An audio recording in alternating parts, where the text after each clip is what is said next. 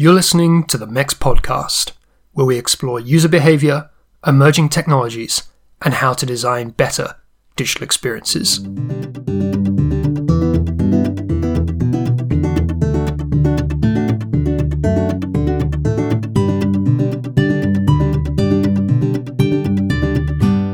Their daughter had a fear of animals, and they were finding that playing the game was uh, helping her cope with her fear of animals, which is a lovely thing. And she actually carries around one of our physical artifacts now to hold on to if she gets scared of an animal outside. And that's lovely because that's something that we wouldn't have thought in a million years. But, you know, that's what happens if you make something that people can bond to. I'm Marek Pawlowski, founder of MEX, and that was Tim Burrell Saward, lead designer at the startup gaming company Sensible Object. And he was sharing some of the unexpected and, I guess, unexpectedly delightful surprises he's come across while working at the intersection of physical and digital experience design. I'm going to tell you a bit more about Tim and why I asked him to come on the show. But before I do that, uh, I'd like to make a suggestion. Go and take a look at the video of Tim's game, Beasts of Balance, in action. I think the rest of this podcast will make a whole lot more sense if you just take a moment, hit pause, uh, and go off and Google Beasts of Balance or look it up on YouTube uh, or head over to mobileuserexperience.com and take a look at the video that we've embedded in the show notes. Okay, good. You're back? You're sitting comfortably again? Let's get back into it. So, one way or another, I've spent 20 odd years just trying to keep track of interesting new digital things.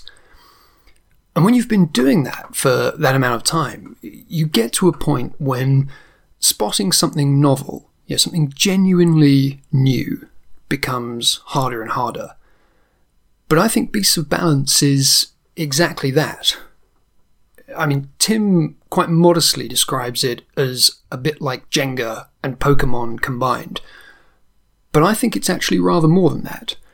I mean, yes, it's Jenga like in that you're trying to balance lots of physical pieces. And yes, it's Pokemon like because there's this world of compelling characters out there to fuel your imagination.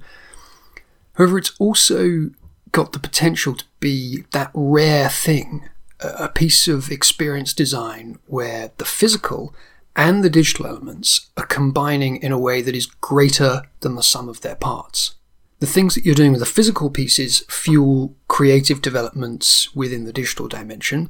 The data from that digital sphere is flowing back to the game designers, allowing them to iterate future versions. It's right in that frontier space where I think some of the most exciting experience design work is happening right now. That area of multi touchpoint design. So Tim himself is the lead designer in a pretty diverse team of gaming, coding, design experts at Sensible Object. They're working out of Makerversity, this vibrant community of doers and, and makers, which is holed up in the basement of Somerset House on the Thames in London. But he's also another of the growing list of people in the MEX community who got involved in digital experience design from a somewhat oblique angle. I mean, in his case, he started out in the world of architecture and, and, and physical building design. So before we get into the interview, um, what else do I need to tell you about? Yes, MEX jobs. Uh, the list of curated roles, all of which we've picked because they reflect the user-centered design values of the MEX community. This is continuing to grow. Uh, our friends at Capital One, for instance, who are building out their design team in London. They're still hiring. Um, there are also roles up there for Sony, uh, roles for a big publishing company. There's even a remote first role for a user experience testing company. So if you'd like to take a look at who's hiring out there in the community, whether your next job might be just around the corner, head over to mobileuserexperience.com slash jobs. Uh, and of course, if you're recruiting at the moment for your teams, um, you can post your own roles. Uh, it's £139 plus VAT. Um, that gets you 30 days uh, for the listing, and you'll be reaching everyone in the MEX community, not just through this podcast, but through all of our other MEX channels as well. So let's get into it with Tim, and I will be back at the end with some final thoughts. Here we go.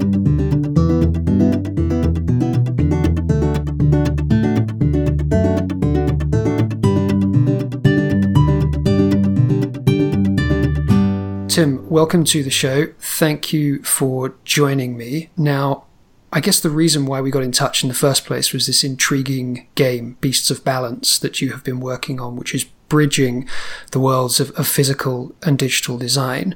But before we get stuck into that, I'm, I'm curious because you've ended up doing this very interesting role. But was that a predestined path for you?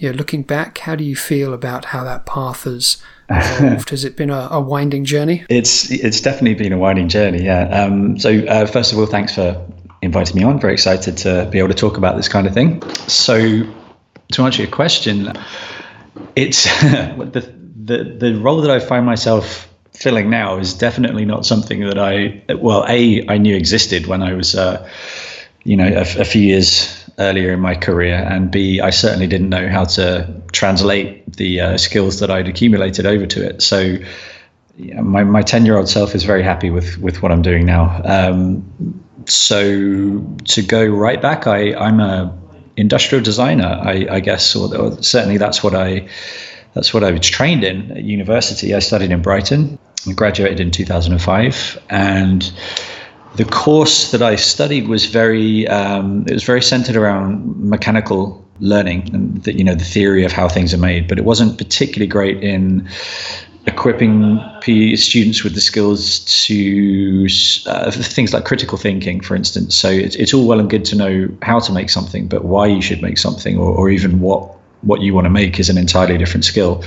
So upon graduating, I did what most um, most fresh graduates did, and I, I, tried my hardest to get a job, any job, and I actually ended up working in architecture for about four and a half years, specifically in lighting. So for the best part of five years, I, I worked on large architectural projects, um, designing light fittings, but also primarily designing the architectural layouts for, for where those light fittings should go. So um, that was quite an interesting transition. Uh, again, not something that I was planning on, but it really opened me up to an interesting way of working. So architects and architecture is a is a very different discipline than any other type of design I've worked in. Um, it really teaches you quickly that you need to be very disciplined with your time. Uh, it's a, it needs it demands efficiencies just because of the scale and the speed that these things work at, um, and it's cross disciplinary as well. So you have to work well with other people. So through the the time that I was working there, I worked on everything from listed buildings in London to skyscrapers in Dubai to lightings. Uh, it's kind of uh, I, I, worked on a festival in um, in Kuala Lumpur. So I, I put some miles in, and it really opened my eyes to the fact that the built environment and our environments in general don't have to be static um, places that we that we kind of transition through. They can they can engage us and they can uh, entertain us and they can inform us, and that's all just by using the materials of the built environment. Was there an element of um, yes, systematic thinking there, which would have um, underlined the, the, work that you are doing in architecture. I mean, it's a, a bit of an unknown area to me, but it's always struck yeah. me that there are quite a few similarities to the way in which architects have to have that overarching view of what it is they're trying to deliver into the built environment and some of the challenges which are now being taken on by people working in areas around digital transformation. Yeah, absolutely. Um, I think it, it absolutely does rely on a good understanding of, of the, well, both, both the systems in play, but also um, the, the materials that you have to that you have to play with.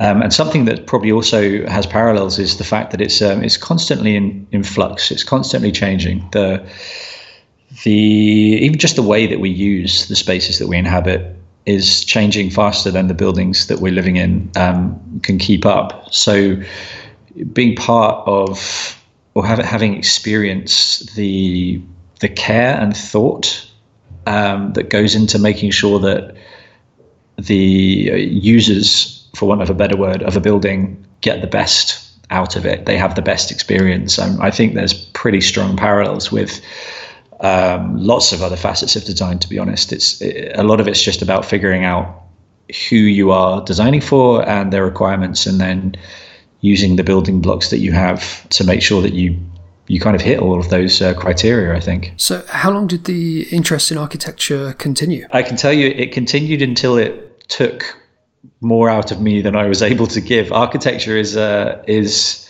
an unforgiving profession. So I I worked on it until uh, it was causing me um, it, it, was causing me health problems just because of the the stress involved in the, the projects. Because something that you might not think at first glance, but an architect isn't just going to be working on one building.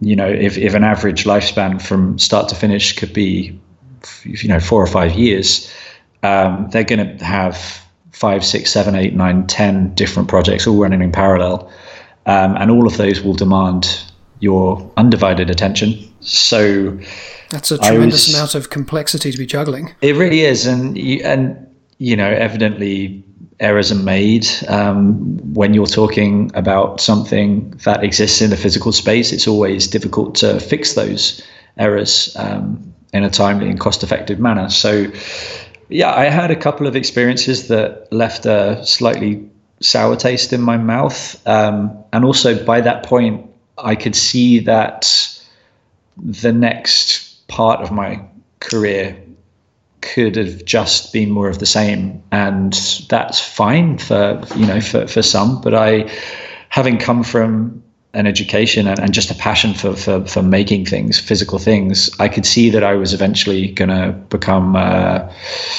you know light light is a great material but it's not the only material. So when you're you're only using one material day in day out you start to pine for for all of the other things the forbidden fruits that you're not touching. Yeah so so that marked the the decision for me to stop, and it, it and it was literally I, I I went in one day and said I you know I, I can't do this anymore. Um, I need to I need to make a change, and so I handed in my my notice and finished off my projects and tried to figure out what what came next. So that was a that was the first of several um, kind of uh, steps into the unknown that I've taken over the years. Well, it, it, sounds like yeah, quite a challenging place to, to be. And, and what did come next? What what was the, the, yeah. the first thing, and, and how did that start to lead you towards yeah working with companies more in the digital space? For me, there's nothing scarier than a blank piece of paper. You know, um, unlimited opportunities always tend to result in me sitting there not knowing what to do. So I decided I picked something that I was I was interested in and I wanted to know more about, which was actually interaction design.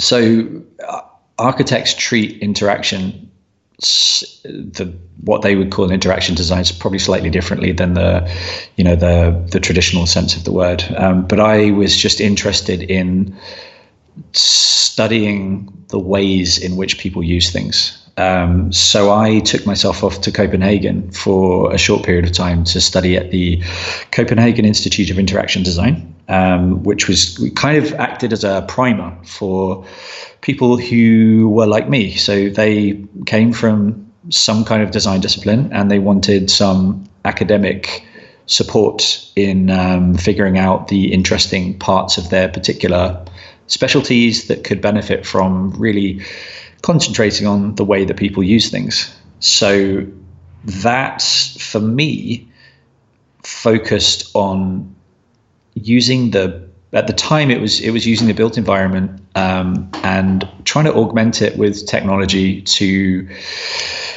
produce uh, I guess you could refer to as experiences that would help people get more enjoyment or or more information or just uh, you know find more in the spaces that they inhabit. And what year was this? Uh, this would have been 2010, I think. Okay, and I mean, I what think. for you was kind of state of the art in that field at, the yeah. time? Yeah, looking at it from an academic perspective, were there things that were really catching your attention as um, driving that that all forward? Yeah, so I I usually approach things from a technology drive point of view. So I'm I always get excited with uh, new technologies and specifically taking them and um, sticking them together with other technologies to see what interesting things come out. So at the time, it was driven my interest, and and this was shared by the the uh, institute in Copenhagen, it was a time when there were some really interesting physical technology platforms that were coming into emergence. So Arduino, for instance. Um, so while I was there, uh, if I'm sure your listeners know will know Arduino, but if not, it's a it's a small, very small, affordable electronics po- prototyping platform that lets you take things like, uh, for instance, an LED, and with a couple of wires, you can plug it in. You can write a few lines of code, and you can get the LED to blink or, you know, uh, do do whatever you want an LED to do. But then the nice thing about it is um, because of the way it's been designed, it has various different inputs and outputs that let you link that LED with other things. So, for instance, you might set your LED to blink every time you receive a tweet. This is all. I mean, at the time, this is kind of old hat now for for for the um, for the for these kind of prototyping platforms. But at the time, that, that was pretty revolutionary. The idea of a physical output being able to be uh, actuated by a digital input was uh, um, was incredible because all of a sudden you have spaces that can sense and react to the people in them or the you know the data that might be floating around these spaces. So for me it became the, the main interest was um, okay let's let's see if we can tell stories in physical spaces using data that might be uh, generated by the people using them or might be kind of ambiently in the systems that the building already has or even you know the state of the the world at large or, or you know all of these quite opaque systems that we see where maybe perhaps we only see the output. So we might see a, a website a single page that serves up quite binary facts and figures but behind that there's a world of information that is is there and it's all moving and it's all changing. And it struck me as it was something that should be focused on because it was, it was, it's quite, it's quite a new thing for us as a, as a developed species to have all of these uh, all of these different um, systems just gathering information and, and talking amongst themselves.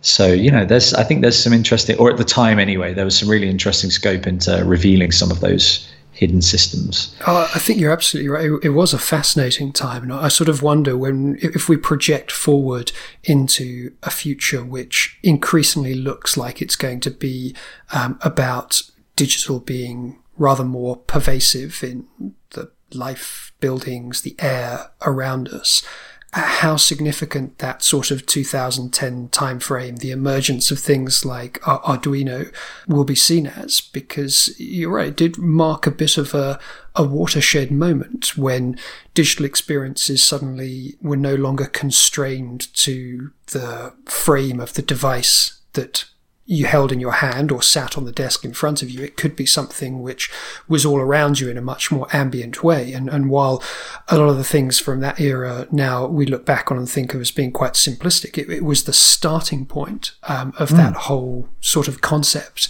I think so. And the other way to, the other important thing about that time is there was a certain amount of democratization, I guess, of these of these technologies. These systems were affordable and accessible enough that anybody could um, could get their hands on them and try this thing. So, so it meant that you, weren't just they weren't being used to, for instance, sell your product, or they they shouldn't have been being used to just sell your product, which is what they might have been used before. You could imagine like a, a Nike or something producing some big, huge. Uh, fantastic uh, installation for something like I don't know the South by Southwest Festival or something like that, and and they're doing that purely to sell their their things. But the really interesting stuff around the time of Arduino was um, you just had people off the street just making things that they thought were interesting, and there were subsequently uh, there were a lot of project projects that came out that had no commercial value at all. That's fantastic, but they were they were either fantastic artistic endeavors or they were like beautiful data visualization um, examples or they were just doing really interesting things that sparked other people to in turn pick up the platforms and make their own things. So i think there's two there's two parts. There's definitely the um, the the emergence of the idea of you know uh, information not being attached to screen, but then also this this really fundamental idea that you could just you could do it yourself, you know, very easily. It's it's it's a it's a fantastic thing, and it's still it's still here. You can see. So, for instance, the, there's a coding platform called Unity that we use. It's a games platform, um, but it's uh, very accessible. It has a very friendly business model for, for small independent designers. And I see parallels between what they're doing um, and what Arduino are doing. I, I, I think even Unity might be older than Arduino, but there's still, it seems to be more ingrained now, this idea of you don't have to spend huge amounts of money for pieces of software. You don't have to necessarily spend years learning them and honing your code and then find a partner who can give you the funding to do this grand thing. You can just do it. It's a good time. So, what does that mean for companies like the organization you're working for now, Sensible Object, and, and when you're creating something like this game, Beasts of Balance? Mm. Because you know, this is very much an example of uh, how you can create an overall experience that, that straddles the, the virtual and the physical worlds, you know, building on some of those those earlier experiences that you were having um, around the, the 2010 timeframe. But yeah, in the present climate, what do those sort of tools and techniques mean when you're trying to bring together something like a Beasts of Balance? We, I mean, we, we've said this a few times that if it wasn't for systems like Arduino and Unity, and all of these other um, prototyping systems, we just we straight up wouldn't have been able to to make the game because it would have been uh, too risky of a proposition to take to you know your Hasbro's or your Mattels, and to be frank, they wouldn't have understood what we were trying to do. So it was instrumental in making the game because it allowed us to experiment and it allowed us to fail um, and fail fast and keep iterating. And we were able to do that on a on on a absolute shoestring budget. So yeah, it, it, this the police balance wouldn't have existed without without these systems, and also the um, the kind of mindset to embark on something that may fail and may fail spectacularly. Especially i mean even in games you'd think that games would be quite open to the idea of people trying things and failing things but you know the games playing audience uh, they're particularly critical of um, what they perceive as failure. But even now with with kind of weird games like ours and uh, the, uh, the, there's a, things like uh, you know VR is such a huge um, talking point at the moment, and a lot of the games that are coming out of there they have huge flaws, but the games playing public seem to be quite open to them because they're clearly kind of breaking new ground, which is a nice a nice thing actually. You feel you don't feel like you're on your own. You don't feel like you're trying to prove anything. You're just um, you're just trying something, and it may work, it may not. Well, absolutely, it's um, you know a, a rich time for experimentation. Now, I'm, I'm wondering if this is even possible because it is, um, to my mind, a very visual game. It's something which you know, benefits from from being seen. Obviously, we'll put links in the show notes so that people can go and check out the, the demo videos of it and so on. But how do you describe it to people? Uh, it's a, a tough game? one. The game mechanics, the, the overall goals. Is it something which translates to audio? Yeah, I, will do my best. So, um, Beast of Balance, uh, the the easiest and laziest way to describe it is it's kind of like Jenga and Pokemon together. So the game comes with um, a load of physical pieces, so 24 of these kind of angular, low poly um, physical shapes and animals. And it also comes with a base, which is a the plinth, so it's like a platform. And you play it by pairing it with a an app that runs on a smartphone or a tablet. And so the game plays out. It's either cooperative or um, come the start of next year, it's going to be there's going to be a competitive way to play it as well. So with the cooperative game, maybe one to five players will take turns to add pieces to the tower, so to the plinth. So they're building a tower together, but every piece that you add to the tower will wirelessly create something in the digital world that's playing out. So the narrative being that we we're playing as gods and uh, we're trying to build a really kind of beautiful world. So every every artifact that we add to the tower affects the world in some way. So, um, but it's not just a stacking game as well, which is really important because that's one of the strengths that the digital side brings because it allows us to create systems.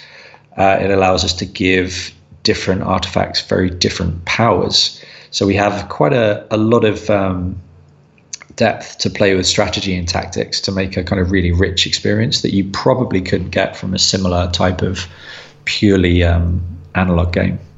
Well, that that is the interesting thing about it, to, to my mind, anyway. I mean, I, as a kid, I can remember always being very excited at Christmas because we would play the game of building up a tower using matchsticks on top of a wine bottle. Uh, ah, yeah. I guess the mechanics, the basic mechanics here are pretty similar. But when you look at something like Beasts of Balance and the opportunities that it gives you to have this entirely new creative dimension which resides within the digital space, in, in the virtual sphere, that gets me pretty excited as an example of a, a, new form of experience design where the things that you're doing physically with the pieces are, are directly able to have this kind of imaginative effect, which is then um, sent off to exist in this this cloud of creativity which exists within the, the virtual sphere.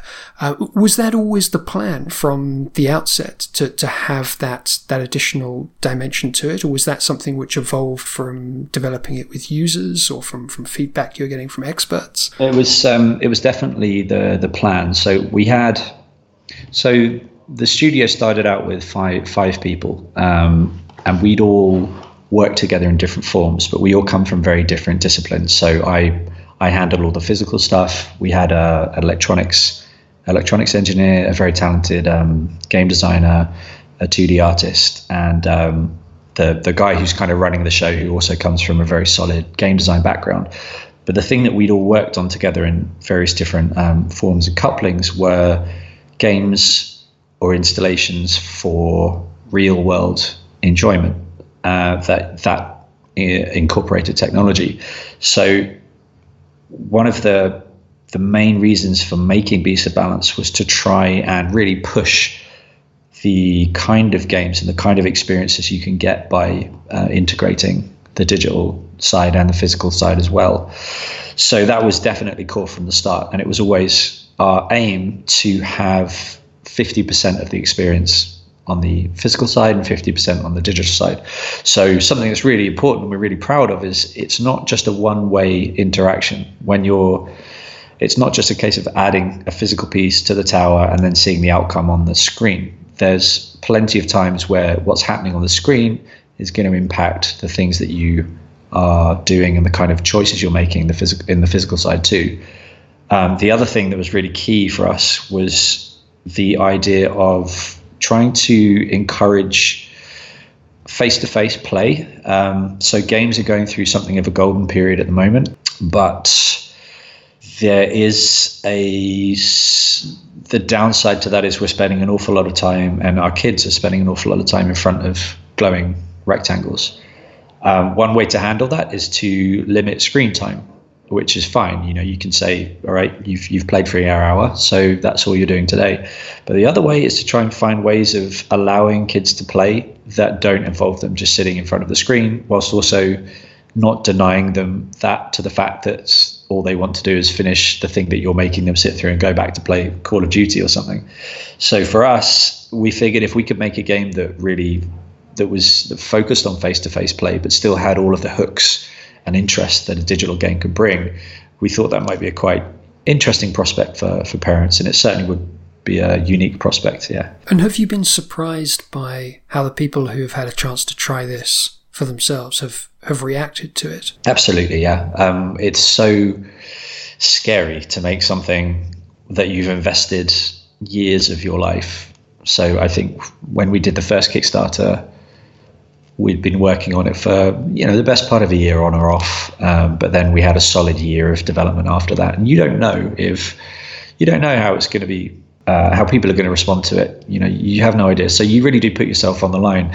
But the nice thing for us is almost instantly we had just fantastic feedback from from parents and kids who really got on board and they really understood what we were trying to do. And they and, it, and they seemed to they seemed to understand there was a need for it that we were helping to fill. Um, but then as well, we're getting a lot of people who are using the game in quite unusual ways that we never planned. So we have we're actually talking to um, a handful of teachers at the moment who've been using the game in their classrooms to teach a variety of different uh, skills to kids, ranging from you know cooperative um, cooperative working to uh, like motor skills to learning about um, animals. So that's quite nice, and that's something we hadn't even thought of.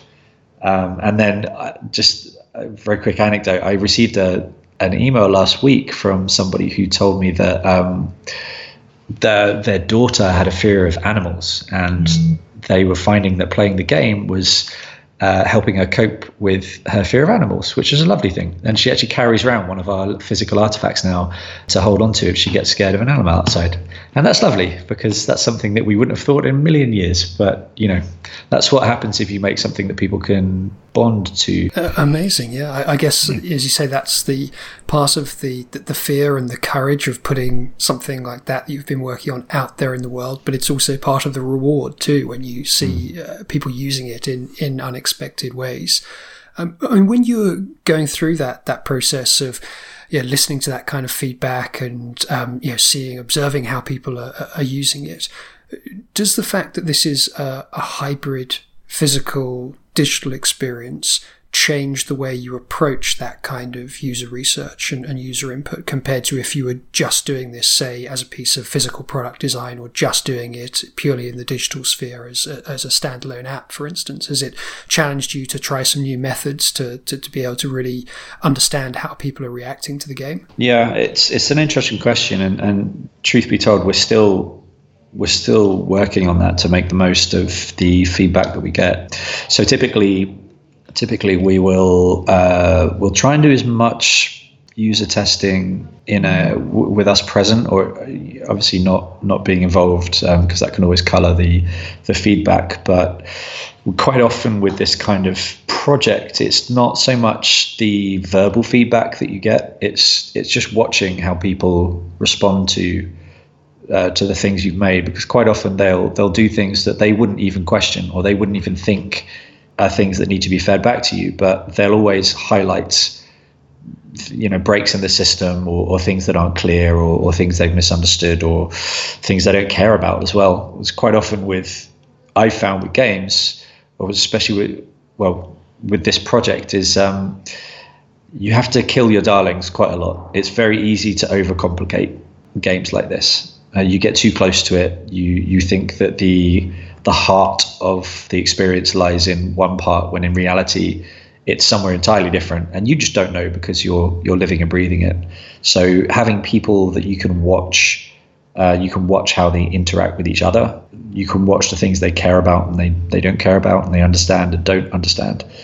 That's vital. And i think for us because it is a mixture of the digital and physical we have to do that locally so we have to we have to see it in the flesh it means that we, I mean, it's a big time cost for us because it's such a labor intensive purpose, but it's vital. It's absolutely vital. But now, what's really good now is because we have an active user base uh, who are really engaged and they, they want to see it change and, and evolve. Um, we, we have people who are willing to test uh, test betas of, of new features um, and provide provide feedback, and we can trust that they understand what we're trying to do now because they're quite literate with the uh, the game world and the mechanics that we're playing with. Is there a value to uh, any of the quantitative data which might start to flow as the, the user base of the game expands? You know, are there things that you're able to track in software about the way the game is unfolding in people's living rooms and, and kitchen tables and so on, which will help you think about the, the next versions? Yeah, ab- absolutely. So we we have an analytics pipeline that gives us um, it gives us uh, this is again this is something that we're we're we're focusing on now. Um, it gives us uh, a stream of data that we then have to unpick to to find the the answers to the questions we're asking about. But you know things like uh, average game session and length of game.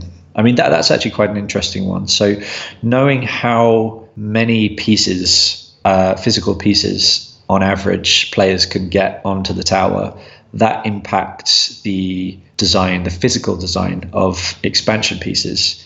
So essentially, you're um, you're tailoring the difficulty level to the uh, the experience of the of the player base, and that's that's really good because otherwise it would just be us um, doing it to to a level that we think is acceptable or, or fun or challenging.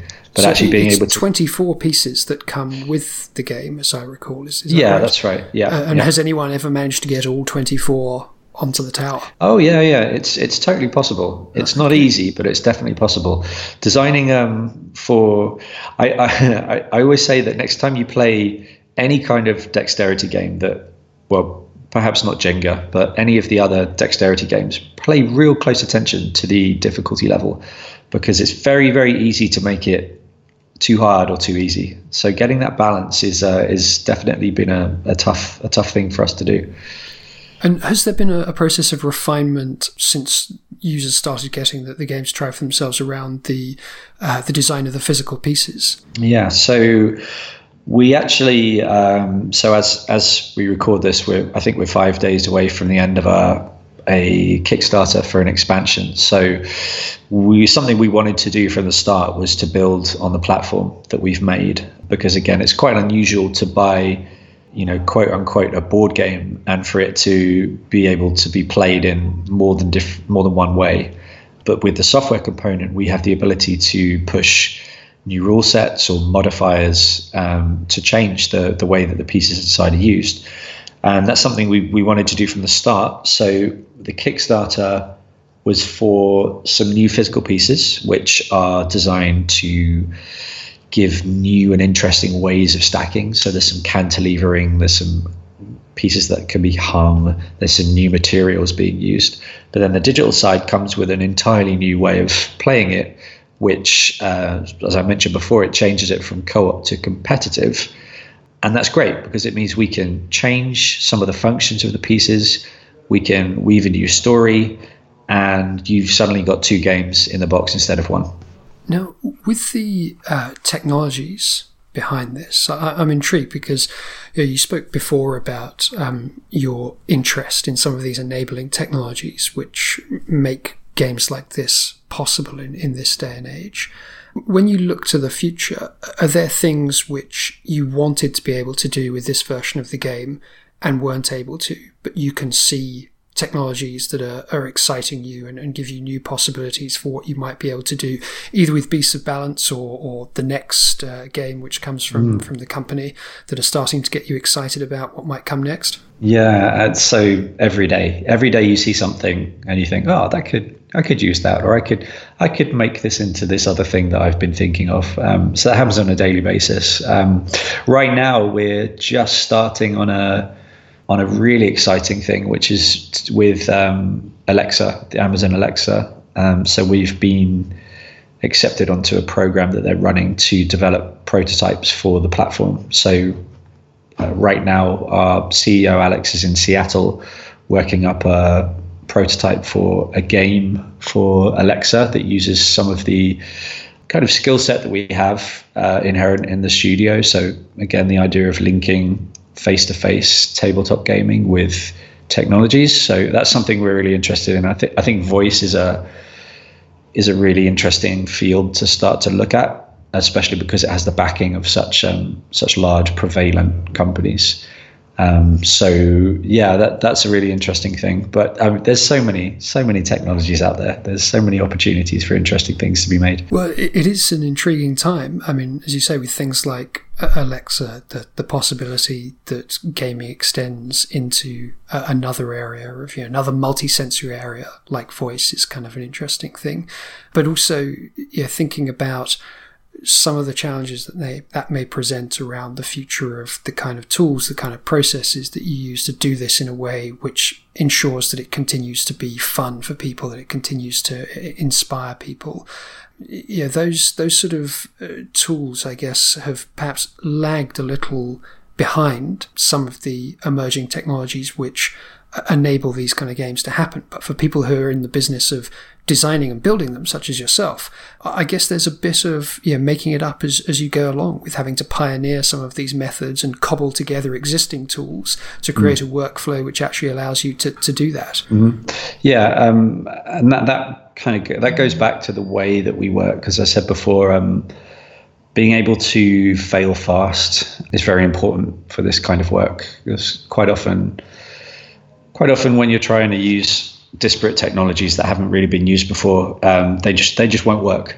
but it's nicer to be able to to do this from a gra- from the ground up as opposed to other aspects of hardware in, in gaming, which is where you, you you often get a a large one of the large electronics companies will create something that they uh, they herald as the future, and then they'll put it out there for anyone to make content for it. But the content will, generally speaking, not live up to the hype just because it's the content hasn't been built around the hardware. The content has been built to be you know to be fostered onto it so i think it's increasingly important to be able to iterate quickly, um, accept failure, and design the the experiences and the technology in parallel. I think you're based day to day out of Makerversity in London.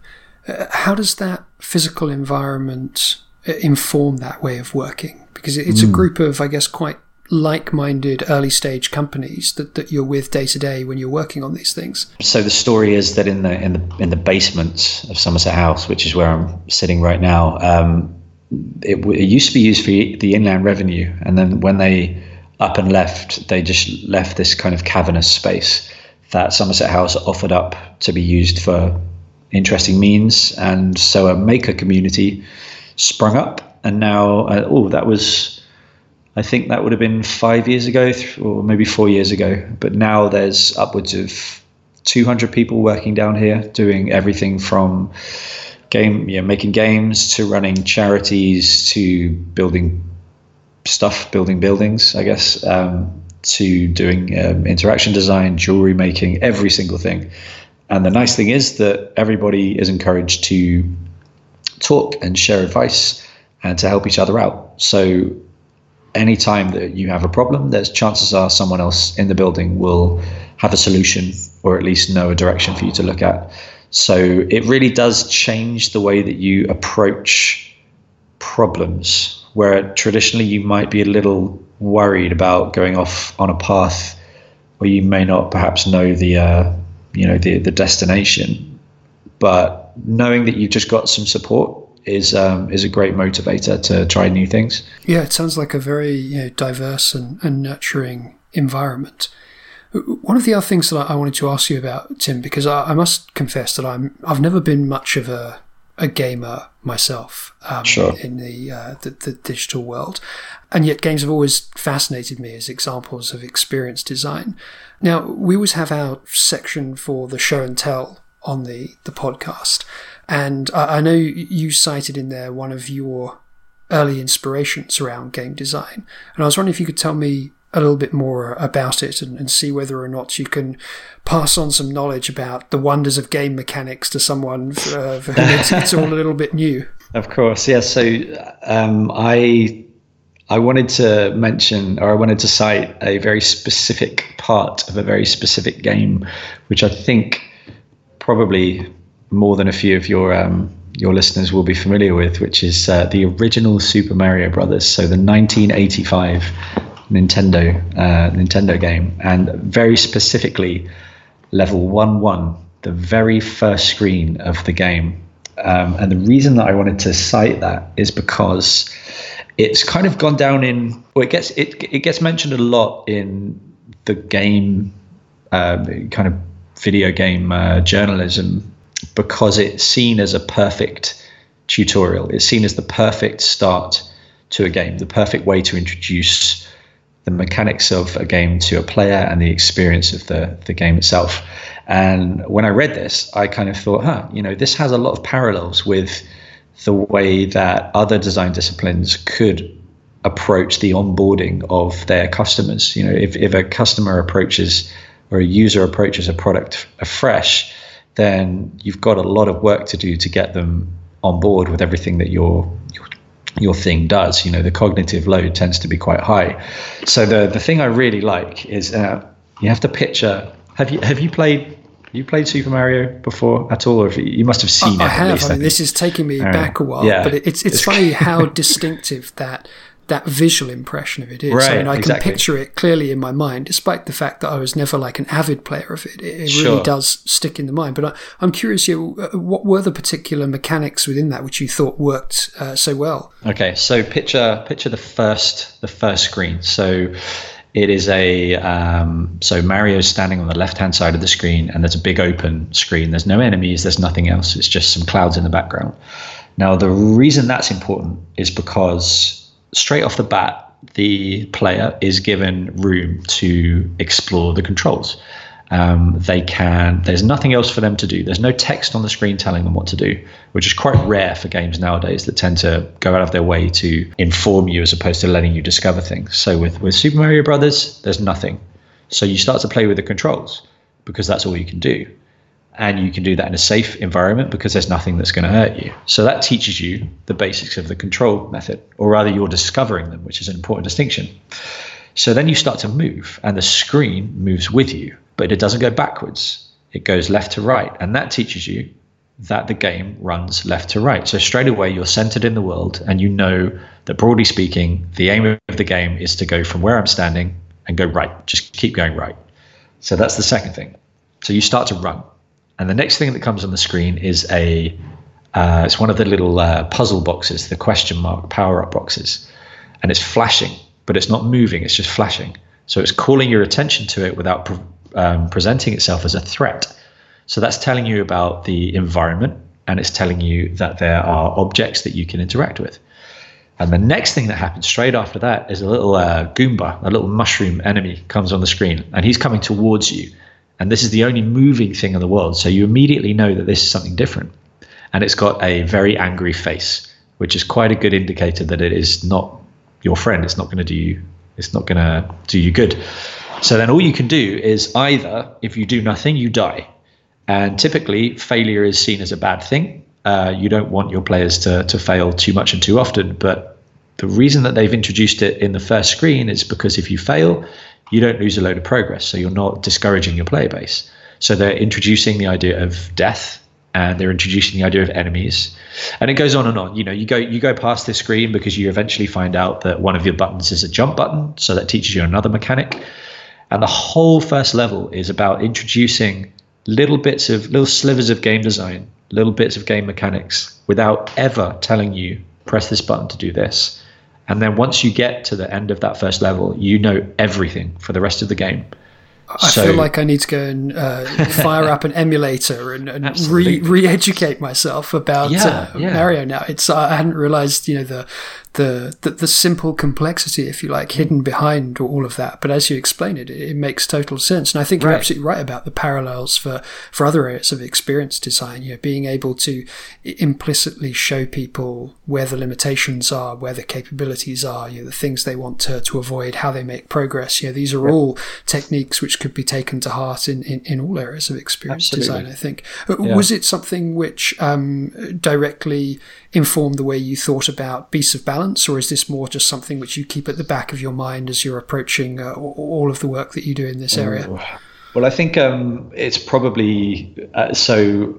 In terms of the, the actual game design, I think I think it's a slightly crude um, example. There's there's much more um, it's much more subtle and nuanced examples of good good interaction design that probably affected uh, Beast of Balance a bit more. Just mainly because I, I I was involved on the game design in the periphery, but this is the this is the first game that I've worked on. So, you know, with something this complex, you, you definitely reach a point where you're like, okay, I'm going to let the experts uh, on the team do this bit.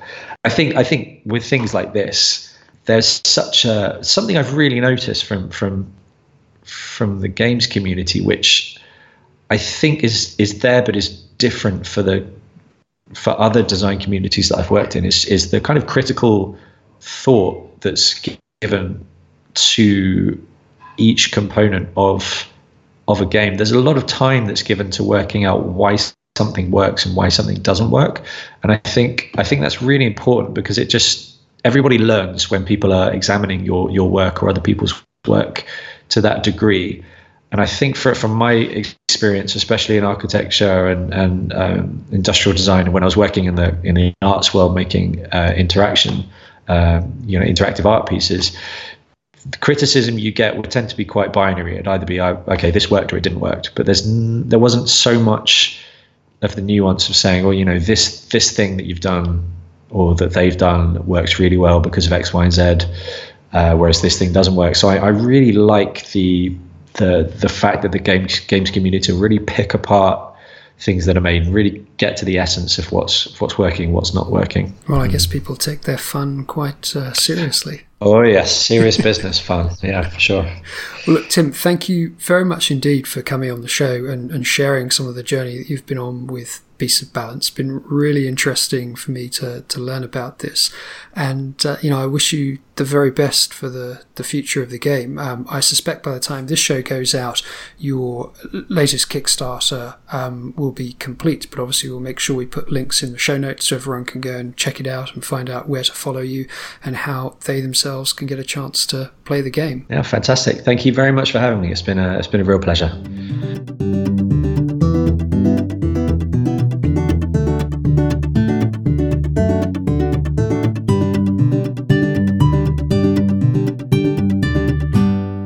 Well, what did you think of that? Despite the fact we've been talking about the potential of multi touchpoint experience design for probably nine years now within the MEX community, it's still challenging to find really good examples and really smart people doing them. Um, hence, being pretty excited about that opportunity to chat to Tim and hear all about Beasts of Balance and, and what he's doing with the team at, at Sensible Object. Now, are there others out there? That there must be, right? So let me put the call out. If you know of any particularly inspiring examples, the kind where designers are combining physical and digital elements into an overall user experience, do drop me a line. Uh, I'd love to hear from you, and perhaps you could be a guest on a future edition of the podcast. Uh, it's design talk at mobileuserexperience.com for emails or at mexfeed on Twitter. So that's almost it for this edition, but I also wanted to say a thank you to all of the people who have been reaching out after each episode of the podcast. I mean, just since the last show, uh, there have been people who came to a MEX event years ago and have got back in touch to share what they've been up to. Uh, there have been new listeners who just wanted to say that they're enjoying the podcast. Uh, there have been suggestions for future guests. It, it's great. Do keep it coming. Uh, the whole point of doing this show every couple of weeks is to shine a light on all of the interesting things, all of the interesting people out there in the MEX community. And it's really wonderful to see that coming alive with each edition that goes out. Uh, there are show notes with links to everything mentioned, as always, at mobileuserexperience.com. You can find those in the podcast section. I'll be back soon with more, but for now, thanks for listening. Goodbye.